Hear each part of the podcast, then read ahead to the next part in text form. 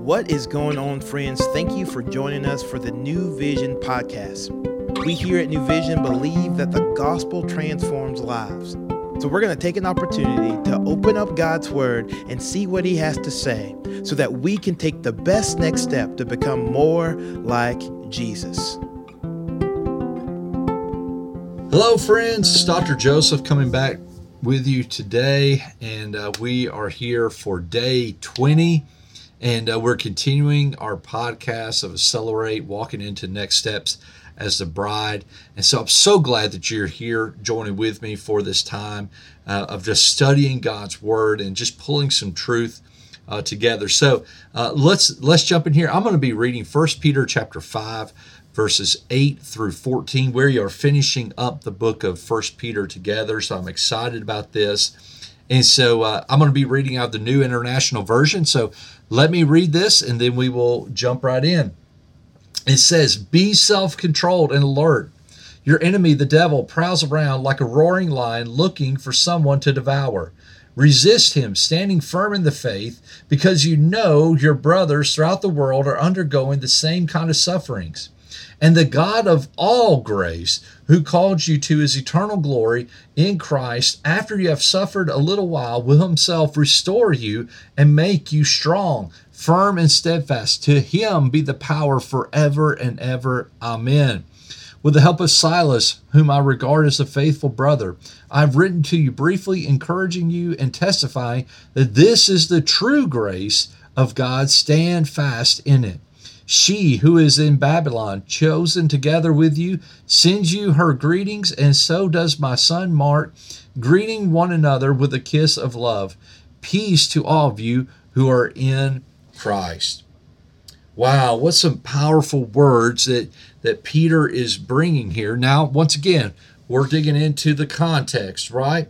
And so we remember that just beforehand here in, in 1 Peter chapter 5, you know, that Peter was saying, hey, humble yourselves under God's mighty hand, cast all your cares on him. What a great reminder for us in our life to how we are casting all of our cares upon Jesus Christ. But it, Peter comes and he he says, "Okay, I want to give you those some exhortations. I want to give you some encouragements as well." And so he continues on with these encouragements to the church.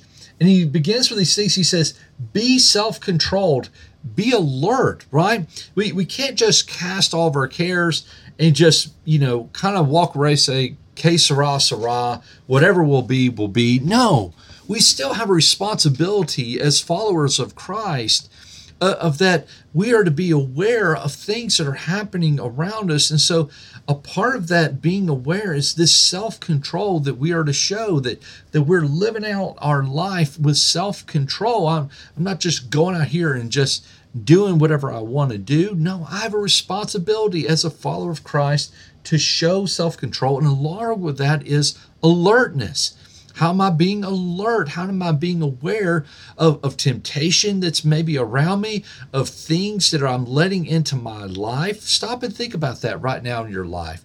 Are you allowing things in your life that are reflecting that you're not self controlled? Are there things that are in your life right now that you've got kind of slowly let just drift in, or, or maybe you've been just drifting? Uh, drifting away from and, and fellowship with the Lord? Well, you know, Peter's saying here, be aware of those things.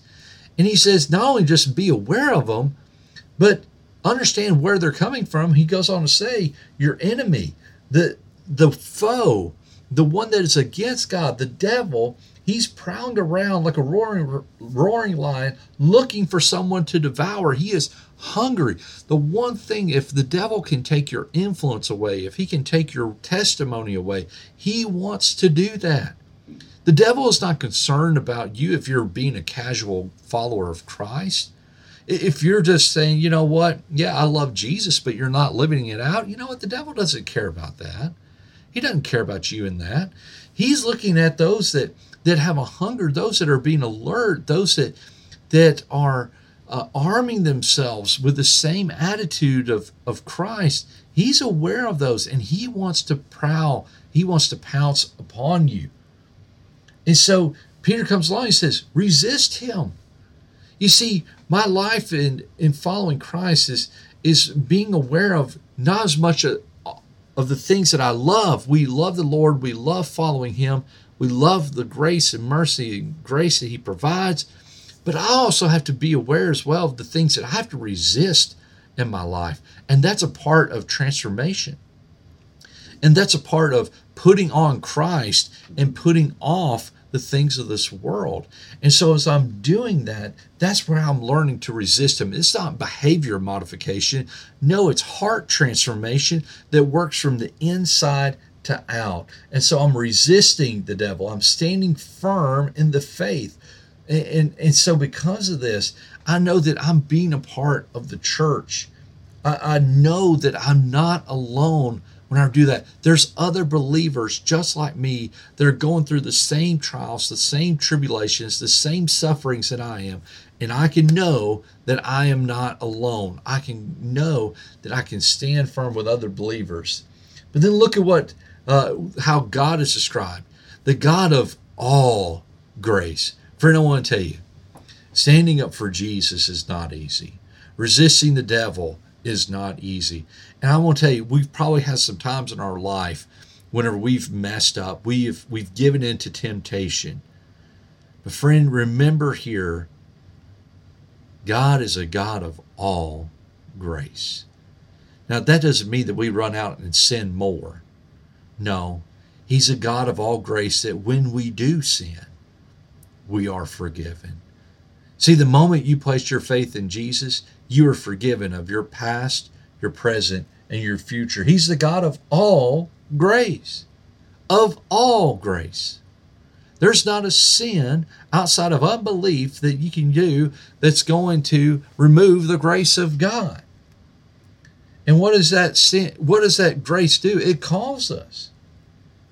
It calls you to his eternal glory in Christ. And, and, and are we going to go through some times of, of suffering? Yes. Anybody that tries to tell you that following Jesus and living for Jesus is easy, I want to tell you, friends, they're lying to you. They're lying to you. That's what the whole health, wealth, prosperity movement is trying to tell you. You know that, that you can just follow Jesus and, and life is going to be so much better. You're going to have all this money and everything. Friend, I want to tell you, it's hard to follow Jesus. But understand as well that with following Jesus is his grace.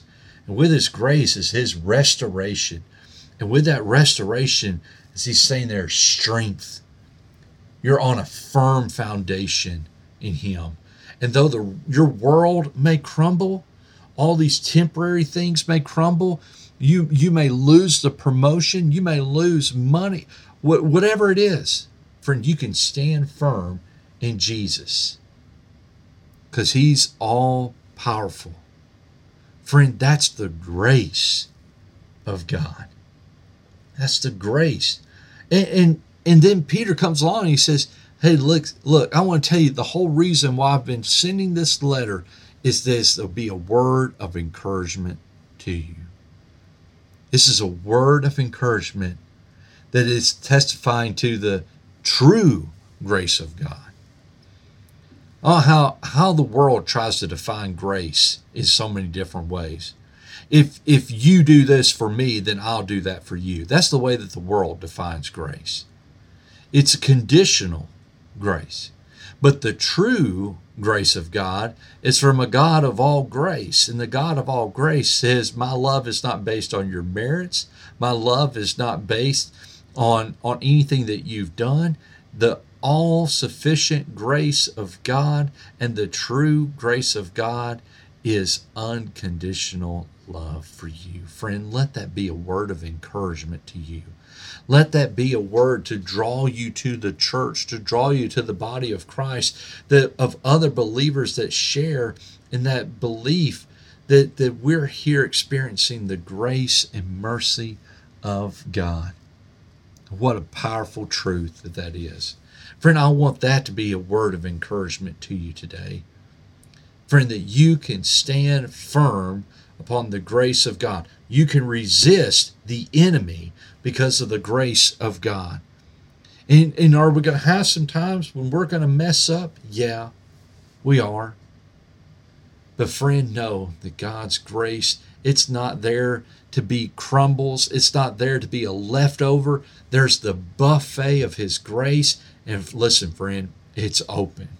It's available for you every single day. Oh, I think about Jeremiah's words in his lamentation, chapter 3, and how his compassions, his mercies are new every day. Somebody, I believe, just needed to hear that today that his mercy is new and available for you today. Friend, don't miss that. Don't miss the the all-sufficient grace of God, the true grace of God. And let that just soak over you today as you live out your faith for his glory, not for yours. Friend, I encourage you in that.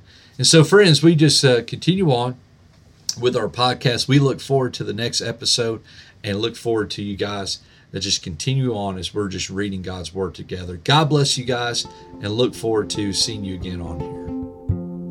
Thank you guys for joining us for the New Vision podcast. As always, we hope that you heard a word from the Lord and that you can better walk and reflect Christ in your everyday steps. To find out more information about New Vision, you can go to newvisionlife.com or follow us on Instagram at New Vision Life. Again, we're for you, we love you, and we look forward to seeing you back here on Monday.